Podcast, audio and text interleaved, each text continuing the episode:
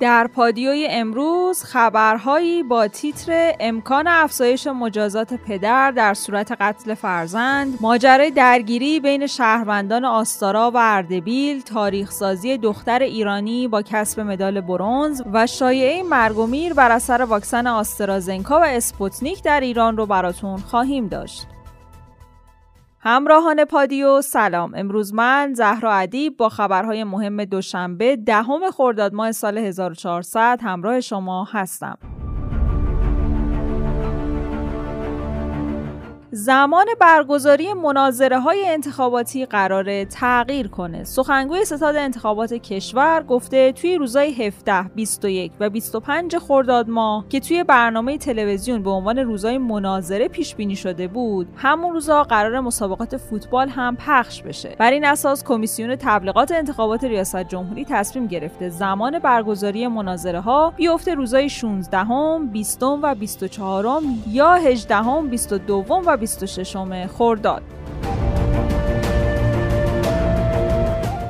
رئیس جمهور دیر به صرافت قاطعیت افتاده یا جنگ بین اون و همتی زرگریه. فهرست منتشر شده از طرف شورای نگهبان و اعلام نهایی نامزدای انتخابات تکلیف دست کم دو تا نهاد مهم رو نامشخص کرده. هر روز اخبار تازه‌ای هم در این خصوص منتشر میشه. حالا رئیس قوه قضاییه درگیر انتخابات و تبلیغات سیزدهمین دوره انتخابات ریاست جمهوریه و مشخص نیست چه کسی رسما سکان مدیریت این قوه رو در دست گرفته.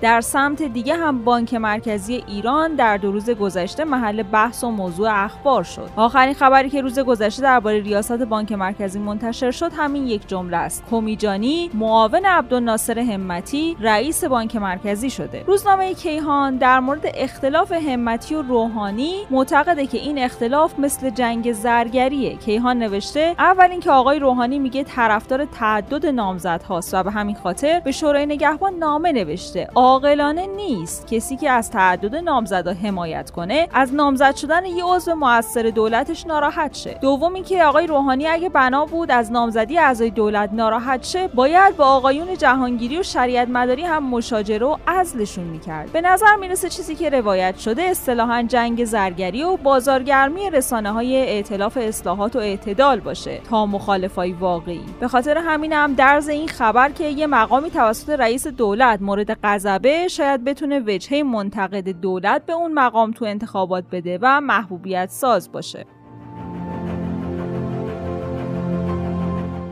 دو نفر توی دولت روحانی هستن که اگه حتی دولت دیگه ای هم بیاد بهتره که این دو نفر رو حفظ کنه. روزنامه آفتاب یزد نوشته دولت سیزدهم از هر جنسی باشه ناچاره حداقل برای مدت مشخصی از نیروهای دیپلماتیک دولت حسن روحانی کمک بگیره. در واقع از دو حال خارج نیست، یعنی چه بسا دولت بعدی به این افراد پست و سمت بده و یا حداقل از افراد مذکور مشاوره‌های تاثیرگذار بگیره. تو این راستا روی دو تا نام میشه دست گذاشت. یکیش علی اکبر صالحی رئیس سازمان انرژی اتمی و دومی عراقچی معاون وزیر امور خارجه است. در مورد صالحی باید گفت که اولا از جمله چهره‌هایی که هم تونسته با دولتی مثل محمود احمدینژاد کار کنه و هم دولت روحانی. بنابراین صالحی جناحی نیست و مدیری فنیه. پس دور از ذهن نیست که توی دولت بعدی هم عهدهدار سمتی مهم باشه، همونطور که توی دولت احمدینژاد وزیر خارجه شد و توی دولت فعلی رئیس سازمان انرژی اتمی. اما در مورد عراقچی هم میشه همون استدلال‌های صالحی رو گفت. عراقچی آنچنان جناحی نیست، نشان به اون نشان که توی دولت احمدینژاد سخنگوی وزارت خارجه بود و توی دولت روحانی هم جزو مذاکره کنندگان اصلی برجامه. اگرچه صالحی توی دولت احمدینژاد توی حاشیه بود، ولی میشه گفت که در حال حاضر به بلوغ کامل رسیده و کنار گذاشتنش توی دولت بعدی، حالا هر دولتی باشه، یک خودزنی آشکاره.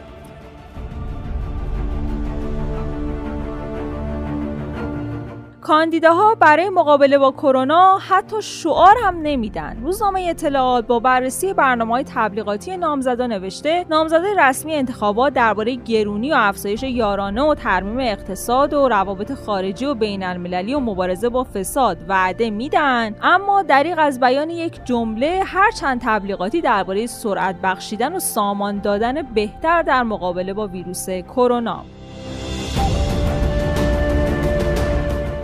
مهرعلی زاده به بهزاد نبوی نامه نوشته. محسن مهرعلی زاده کاندیدای انتخابات ریاست جمهوری توی این نامه‌ای به بهزاد نبوی رئیس جبهه اصلاحات خواستار ارائه برنامه‌هاش توی جلسه مجمع عمومی جبهه اصلاحات شده. جبهه پایداری از جلیلی به رئیسی رسید. جبهه پایداری به طور رسمی اعلام کرده از ابراهیم رئیسی حمایت میکنه. در این صورت معلوم نیست نامزد اصلح این جریان توی انتخابات سال نود و دو یعنی سعید جلیلی چرا ثبت نام کرده و چرا اصلا توی رقابت‌ها باقی مونده.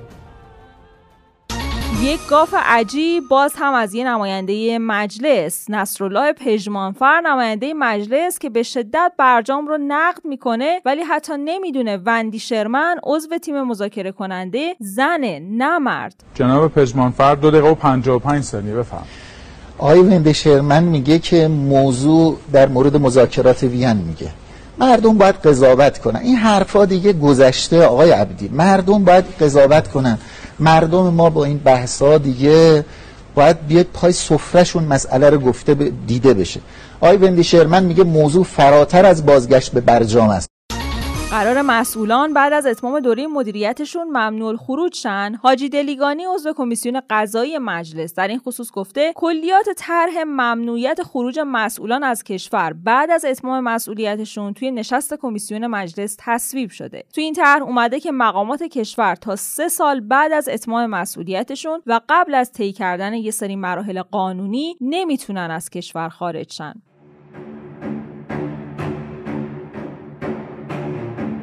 ماجرای درگیری بین شهروندان آستارا و اردبیل چیه؟ روز جمعه تصاویری توی شبکه‌های اجتماعی پخش شد از درگیری بین چند نفر توی آستارا با سرنشینان ماشین پلاک اردبیل و استفاده از الفاظ ناشایست با اونا. سرهنگ حسین حسنپور جانشین فرماندهی انتظامی گیلان در مورد این اتفاق گفته بعد از دریافت گزارش شهروندان آستارا مبنی بر درگیری اراذل اوباش توی این شهرستان، بلافاصله ماموران نیروی انتظامی توی محل وقوع حادثه حاضر شدند و بعد از انجام اقدامات کارشناسی و دریافت اطلاعات لازم، پلیس همه عوامل این درگیری رو شناسایی و نسبت به دستگیریشون اقدام کرد.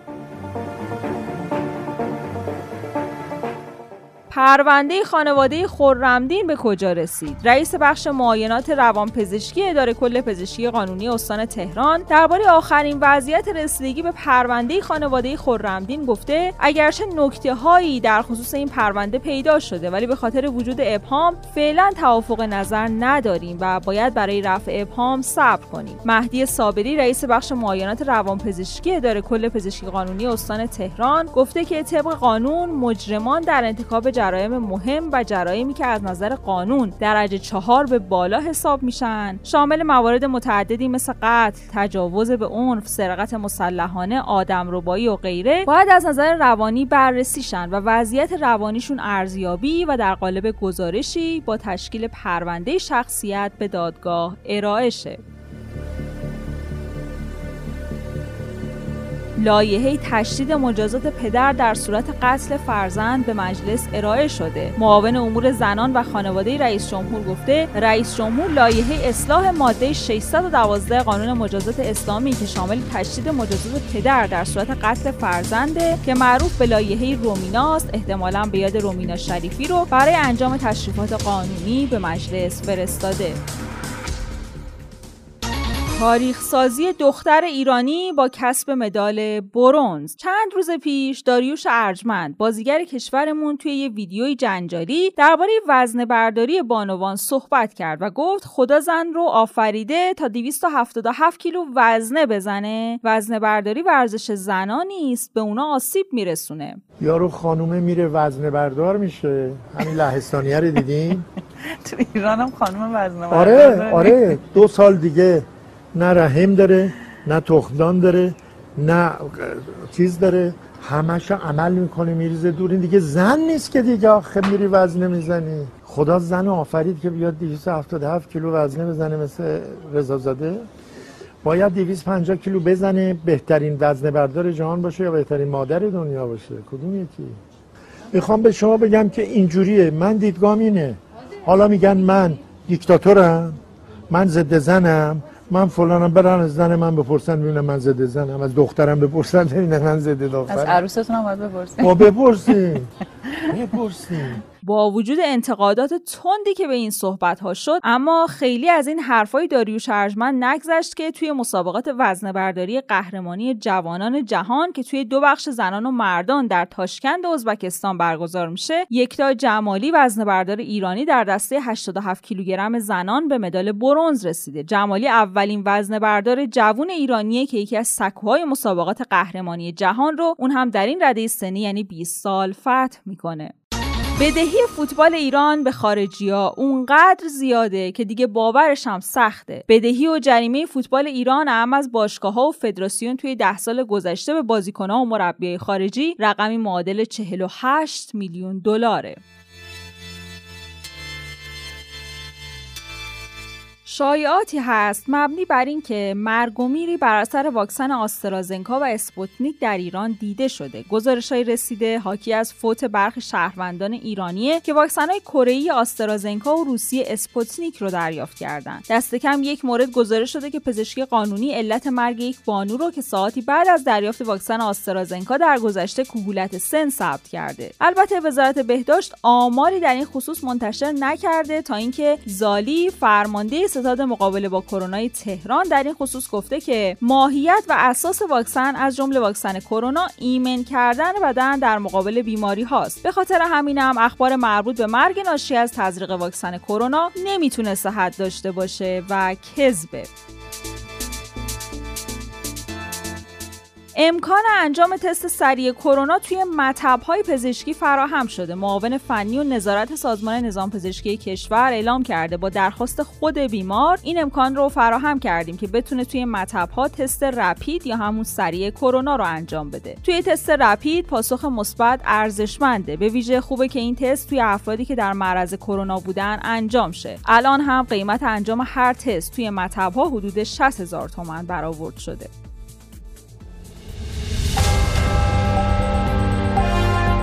همونطور که میدونین ما هر روز ساعت هشت شب خبرهای مهم روز رو به صورت تصویری براتون در یوتیوب رادیو پادیو منتشر میکنیم. برای اینکه بتونید ویدیوها رو از اونجا بگیرید زدن دکمه سابسکرایب و زنگوله رو فراموش نکنید. لایک و حمایت شما باعث دلگرمی ماست. لینک یوتیوب رو در کپشن براتون قرار دادیم.